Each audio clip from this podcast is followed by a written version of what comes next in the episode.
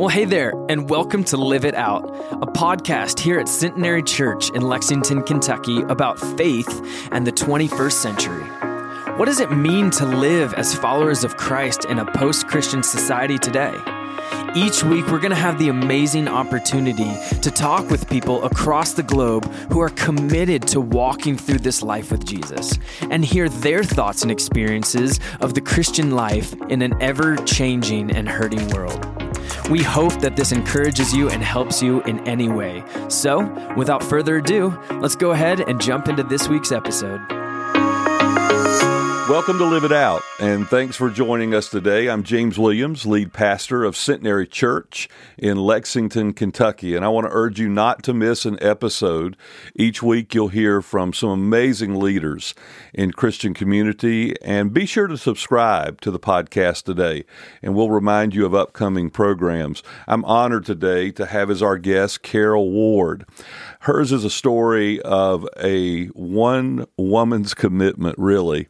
Uh, she she has had much help throughout the years in her ministry. But in the beginning, she was called. She answered that call to make a commitment to God, and she had a love for a group of people that God equipped her to be in ministry to in some outstanding ways. Her journey and her story uh, begins by stepping out in faith. She prayed with a very sincere heart Lord, send me where no one wants to go. Well, that's a dangerous p- prayer, but although she was told repeatedly by U.S. authorities and other organizations, this is amazing, that if she went to where she was being called to, she would come back in a body bag. She would lose her life. And in spite of that, Carol, through her faith and the power of God, has been transforming lives in northern Uganda and South Sudan for the kingdom of God for the last 14 years. Carol Ward, welcome to Live It Out today. Thank you so much, Reverend. It's wonderful to be here. Absolutely. I'm I'm just uh, having you in this time has been so exciting to me. The more I have learned about you, I thought I must speak to this lady. I must talk to her about what God has done through her. And as I've been doing my research on you a little bit, I noticed that a foundational scripture for your ministry is Isaiah 18, 3 and 7. And I'd just like to read that. Yes. Is that okay? yeah, it says it says all you inhabitants of the world and dwellers on earth, as soon as a standard is raised on the mountains, you will see it, and as hmm. soon as the trumpet is blown, you will hear it. And at that time, a gift will be brought to the Lord of hosts from a people tall and smooth, even from a people feared far and wide, a powerful and oppressive nation whose land the rivers divide, to the place of the name of the Lord of hosts, even Mount Zion. Why, why has mm-hmm. that been such a foundational scripture for your ministry? Well, because Isaiah 18 represents South Sudan. It is actually the place of the Cushite people, where the east, uh, western Ethiopia population overflowed, uh, not having any boundaries in those days, but overflowed throughout South Sudan. So they're very tall, they're very dark, smooth skinned, they're very fierce warriors. Uh, the Nile mm. River is divided right there. And so when we look at the promises that Isaiah spoke, that we will be bringing from South Sudan uh, offerings to the Lord of worship and of the sacrifice of their lives. It's a promise we hold on to and, and live by. Absolutely. Yes. Well, uh, as I look at what has happened in that country historically, and you've been there, I believe I'm correct, for the last 18 years, right? Yes, that's right. And and as we see some of the dangerous times in that land, you have been bold, so bold, and you have been given uh, many pieces of advice to stop your ministry. And other missionaries in that area have done just that because it became so dangerous. But I want to talk a bit more about that, Carol. But tell us about your background and where you were when you received this first calling. Well, I was working as a nurse in Oklahoma, but I had grown up in the mission field in the Philippine jungle with Wycliffe Bible translating parents. And my upbringing was in the middle of terrorism. And so my dad translated the Bible for an Islamic group and my the my playmates were the were the children of terrorists. But we knew no fear and uh, and so uh, live by faith, live by prayer. And so I had the blessing of having that uh, embedded in my heart and character and calling, even as a child, with a longing to take Jesus to every tribe and every tongue that have never heard his name. So as I was working as a nurse in Oklahoma years later. Uh, I was uh, doing home ministry with uh, heroin addicts and foster kids and numerous things, but yearning for people groups that had never heard Jesus' name until I received a call to come to Uganda. And this is about 19 years ago, and work on a Bible school campus for one year to give the missionaries a sabbatical. And uh, so that was my stepping stone into these nations of Africa. Yes, mm-hmm. and and so you you did go there and yes. God began to really bless that ministry, but you've been given some advice over the years to to leave that area. Could you say more about that? Yes, well, the first year was pretty safe, obviously. It was in southern Uganda, uh-huh. but we had 150 students from five East African countries represented there and that was a training grounds for me in learning to to raise up and train bush training pastors well these gentlemen from northern uganda where there was a 20 year horrific war led by a dictator joseph kony um, and then south sudan with 62 years of civil war were begging me please will you come please will you come to the north everybody else has evacuated and I think God has forgotten us. And that's what they said. And my heart broke. I said, Why have they evacuated? Well, these are horrific war zones. And uh, in fact, later, when the UN discovered the war after I was living up there, they said it was the worst atrocity since Hitler. So I realized this was the place I'd been praying. Send me where no one wants to go. U.S. Embassy had evacuated expats, missionaries, and it was off limits because of the death uh, that was already happening a thousand people a day being killed. And uh, so so this was the place that i knew god had put on my heart and it called me to go. Uh, but the embassy told me then if you go you're going to come home in a body bag and so we take your name off of our roster. You're as good as dead. Mission organizations told me the same thing. We can't cover you. Or have your blood on our hands. And so I just uh, told my little pastor in Oklahoma I need to go, and they prayed for me, and and I went. But I went with God. I didn't go alone. Absolutely, you were not yes. alone. And and mm. what are some ways that you've encountered some of those dangers since you've been there? Well, the typical it's guerrilla warfare, and when these rebels, um, uh, whether they're uh, Kony's, you know, uh, people in the his LRA army, uh, child soldiers abducted or others that uh, kill or be killed uh, type of mentality. They put on the uniforms of uh, the government soldiers that have been killed. So when you see uniform clad people, you don't know whose side they're on. And as I, not the first time I drove up there, but later as I was entering into Sudan, uh, I was, you know, about to drive into a three hour bloody ambush on the road, which this was happening every day, but I continued going, missing ambushes by minutes because people needed Bibles and they needed help and they needed hope. And uh, so I went on these treacherous roads. At times I would be stopped by the military saying, You can't go any farther. And I'd say, But I have to go. And we get the Bibles out in our car, those uh, team that members that I would have in the car with me, nationals, and read the scriptures out loud, knowing that was our safety and protection.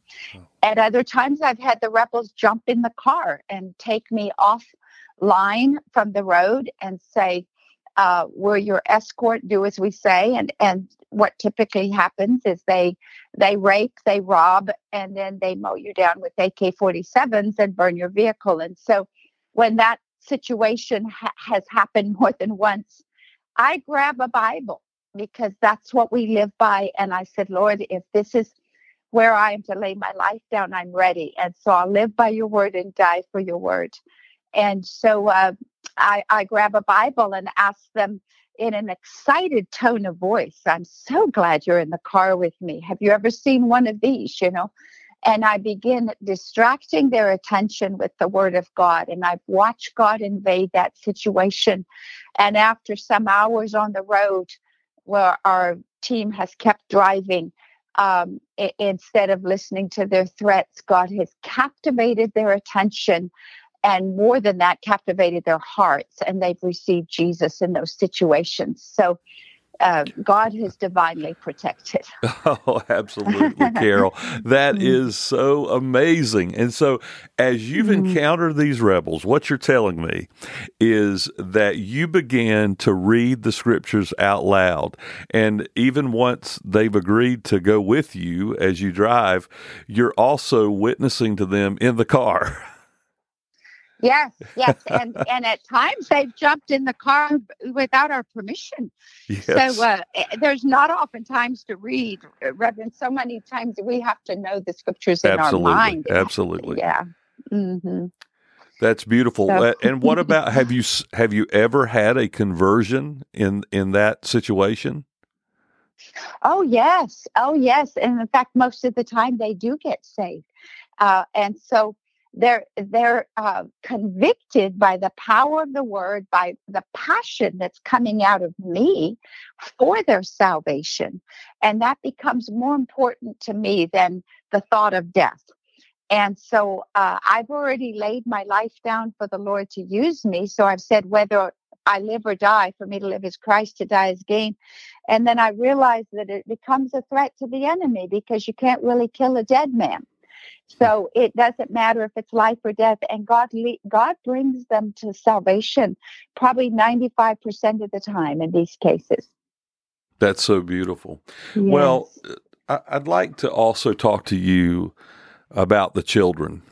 And, uh, Yes. and and many of these children have been trained to be soldiers to kill, and you actually rescue these children from that life and uh, um, help educate them and place them with families who will care about them. Is that right? Yes, yes. And this is um, sometimes uh, human trafficking, sex trafficking. These are uh, youth that are right out of prison. They they imprison children at the age of eight years old on up because they're used in crimes. These are 14 year old girls that are hired by politicians or criminals, not hired, but abducted, and they are forced to um, to do prostitution with an enemy of, of of these people that have abducted them, and then and then murder the same night the people they prostituted to. So horrific things, and um, and, and drug dealers, and they're running from the police, sleeping in coffins, filling the streets with no, you know, hope. No parents, oftentimes, are dead or killed. And, um, and and crime is uh, you know out the window. But as these kids have been coming off the street one after the other, the gang leaders first, and the and the prostitution leaders first, getting saved. They're bringing in groups and groups. We we have fifty to hundred coming to the Lord at a time, and uh, crime dropped from eighty percent to twenty percent in the northern region of Uganda, where we got a a letter from the desk of the president saying, "We don't know what's happening there." But the transformation in these former criminals and murderers and all of these uh, atrocities is uh, they come to look at. They come to see the work themselves and they sit and weep when they see the transformation. Yeah, and that and the president may not understand what's happening, but you know, and I know Yes. that the Holy Yes. Spirit is at work. And yes. moving among those people because of your great mm-hmm. faith. And mm-hmm. and I know that you are just a vessel and you know that Carol. Yes. But yes. your faith is so strong. It's I want our listeners to understand that that kind of faith can move mountains and God can do amazing things if we just step out like you have done. And and these and these kids too, they they have so much trauma when they when they actually come to you and you all do that trauma counseling with them as well, right? Yes, we do. And it's based on forgiveness and we see tremendous results within a week or two even. Healing of the heart, healing of the mind, the emotions, the memories, and when people learn to forgive and release um, their offenders, perpetrators, those that have done injustices to them, they find themselves free and free to be healed and free to reach the calling and destiny of God for their lives. And Carol, this yes. doesn't just happen across the sea. It can happen for anyone who's listening today. Yes. Um, and uh, you you have you have really overcome some some great things in your life in order to to do what you're doing today, right? Yes, yes. Um, went through tragic um, situation, um, even as a nurse in Oklahoma of, a, of an arranged marriage and an abusive situation. And God, yes. in His grace, set me free. I have three beautiful daughters serving God today, and uh, and then threats on my life and diseases of all kinds and trusting God with no income and uh, everything I get, I give away. And so, you know, sometimes we eat potatoes and water. We live on bugs and grasshoppers, and I'll sleep on dirt floors and mud huts. And I go through gunfire and ambushes. We're still going northward in Africa with teams of five to 600 trained uh, indigenous missionaries to take the gospel into dangerous areas where the government still says it's off limits. There's tribal wars or naked headhunters or unreached people groups because they're in such a need for the gospel, the same privileges we have with the mm-hmm. word of God, they also deserve. Yes, they do. Yes, they do. Mm-hmm. And you mm-hmm. know, Carol, um, over the past year, here at Centenary, we've been focusing on uh, word and prayer. We just finished a prayer conference this past weekend, mm. and we've been really focusing on going deeper in our prayer lives and becoming mm. what Jesus called a house of prayer. And yes. that's the commitment. That's a recommitment that we're making here. Mm. And uh, I noticed that that your ministry establishes houses of prayer where you are, right? Yes, we do. And is that yes, and is that the would that be a local church for these folks or or what exactly is that? Well, it starts in living rooms because that's how it started there. My my first little hut had bullet holes in the wall and I put a cardboard sign out saying House of Prayer, 7A, 7P, seven days a week. And people flooded for three hour prayer meetings twice a day seven days a week because of the war, because of a desperate need to see God in the land, which I believe we are in the same need in America. Uh, but that started the prayer that has never, never, never stopped. And so now it's not in the living room, it is from house to house in the villages and the huts and everywhere we go and all of our church planting movements. It's based on prayer, and the church which is the body of believers, whether it's a few in number or large in number, meeting under mango trees or any scenario, they become the dwelling place of God based on prayer first, which is communication with the Lord, growing in prayer. It is warfare. It is learning spiritual warfare, learning to hear the voice of God, pray the word, now we have national prayer gatherings annually. We rent the largest stadium we can find in the capital city of South Sudan. And we have 77 hours of prayer for seven days. And national leaders from bishops, church leaders, members of parliament, they come and lead an hour at a time, reading the scripture, praying over our land. It's no preaching, it's no titles or introductions. It's a platform for Jesus and the Word of God. And then in between prayer, we have worship. And then in each one of our mission bases in northern Uganda and South Sudan, we have a house of prayer, which is uh, five days a week, Monday through Friday, two hours in the morning, where our leadership training takes place. We pray for the nations and the Bible schools all over the bush and Six Nations and other missionaries and so on and so forth. And then every noon from 12 to 2, the community misses their lunch, comes in, packs these houses with two to 400 people praying for revival, praying for governments, praying for our nation daily. It is not a Sunday service because we pull the body of Christ together to pray during the week. But then on Sundays, they can all go to their own local churches. So it is uh, interdenominational. All the body of Christ comes, youth come, business people, marketplace, women, pastors, leaders government people come it's just a it's just a corporate gathering of hungry people that are following jesus and want to see him move so that continues to be the house of prayer no doubt wonderful and, mm-hmm. and how mm-hmm. many physical bibles do you give away every year oh some it's our, our largest number has been 80,000 to 100,000 in one year and that includes the written and the audio and uh, in probably 20 to 30 languages in there. And then we're also helping with some translations and so forth. So we kind of keep the Bible societies depleted because we buy everything they have. Yes, I'm get sure. Well, I could talk to you, as I told you earlier today, I could talk to you for five hours mm. and we could do a five part series. Mm. You don't have time for that. uh, you're you're mm. actually in the states right now, traveling on furlough, and yes. you'll be here yes. until the first of the year. And actually, I'm excited. You're going to be with us here at Centenary in January, and I'm really yes. looking forward to that time mm. together. But in the meantime, Carol, how can we help you? What are some ways that folks can connect with your ministry online or or otherwise, and and how can we help you do this work? Well, that's um, a, a precious question because there's no way we can do it alone.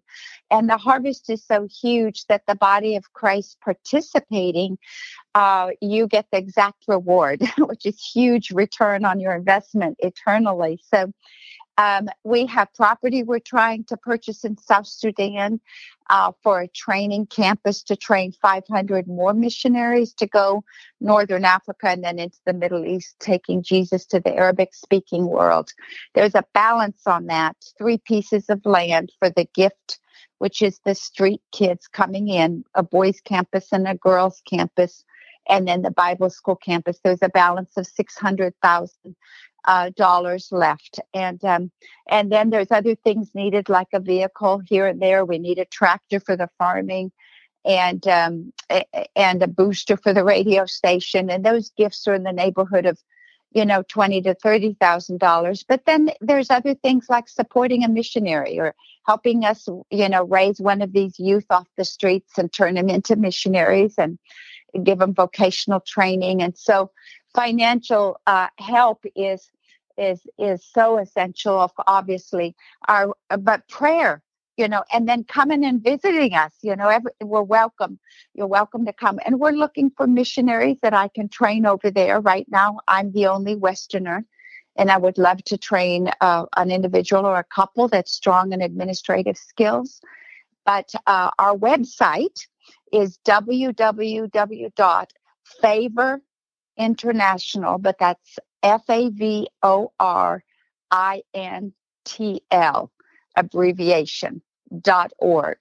So favor dot org, and there you can send an email. You can get online and you know participate in um, part of the support uh, prayer. You can sign up for our, our, newsletter and get the news updates of what's happening. Very exciting in these in these areas.